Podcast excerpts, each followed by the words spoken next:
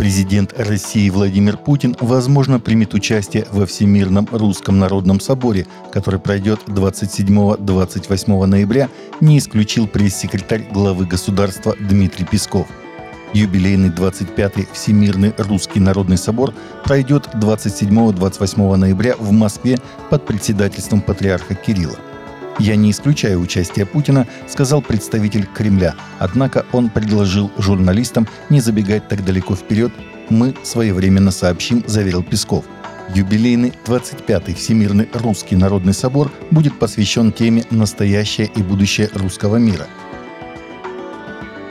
Апелляционный суд Финляндии во вторник снял обвинение в преступлении на почве ненависти с двух человек – законодателя и лютеранского епископа, которые в течение четырех лет вели судебную тяжбу за право выражать традиционные христианские убеждения относительно сексуальности и гендера – Апелляционный суд Хельсинки единогласно оправдал финского депутата Пяви Расинен по обвинениям, вытекающим из ее твита 2019 года, в котором она не соглашалась с продвижением финской лютеранской церковью ЛГБТ «Месяца гордости», цитируя стихи из Библии.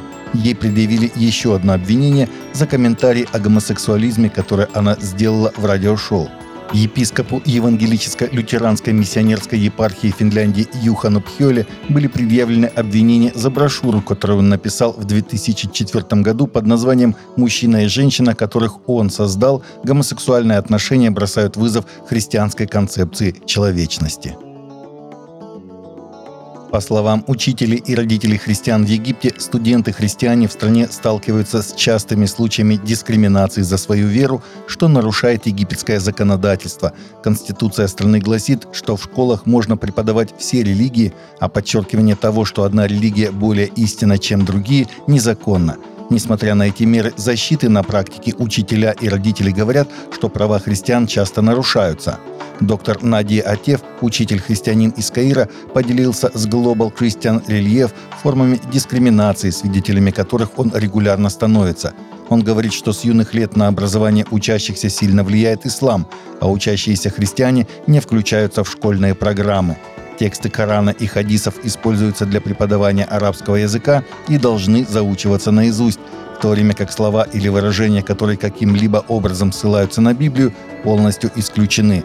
Учебная программа игнорирует длительный период коптской истории Египта, а в некоторых школах проводятся религиозные соревнования, в которых христиане не могут участвовать. Духовенство Британии инициирует международную дискуссию об искусственном интеллекте и, в числе прочего, создает смешанную комиссию по духовным и мирским применениям ИИ для процветания человека и защиты от возможных опасностей, сообщает Кристиан Тудей. Христианское духовенство, теологи и видные миряне из мира науки и техники подписали открытое письмо к религиозным сообществам, в котором приглашают всех неравнодушных к участию в национальной и международной дискуссии по опасностям и возможностям искусственного интеллекта. Письмо направлено и в адрес нынешнего министра науки, инноваций и технологий Мишель Донила.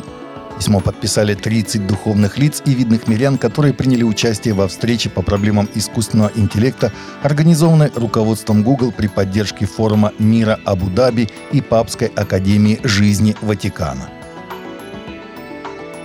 Студия Jesus Revolution и режиссер фильма «The Chosen. Избранные» объединяются, чтобы превратить популярную детскую книгу Барбары Робинсон «Лучшее рождественское представление на свете» в увлекательный фильм – Сделка, о которой было официально объявлено в пятницу, объединит компании Lionsgate, Kingdom Story Company и режиссера избранных Далласа Дженкинса для создания фильма, выход которого запланирован на Рождество 2024 года, сообщает Кристиан Хедлайнес.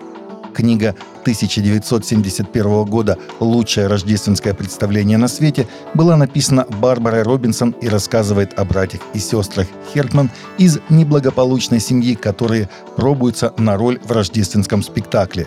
Дженкинс выступит режиссером. По словам Дженкинса и его жены Аманды, они читали книгу своим детям. Таковы наши новости на сегодня. Новости взяты из открытых источников – Всегда молитесь о полученной информации и молитесь о страждущих.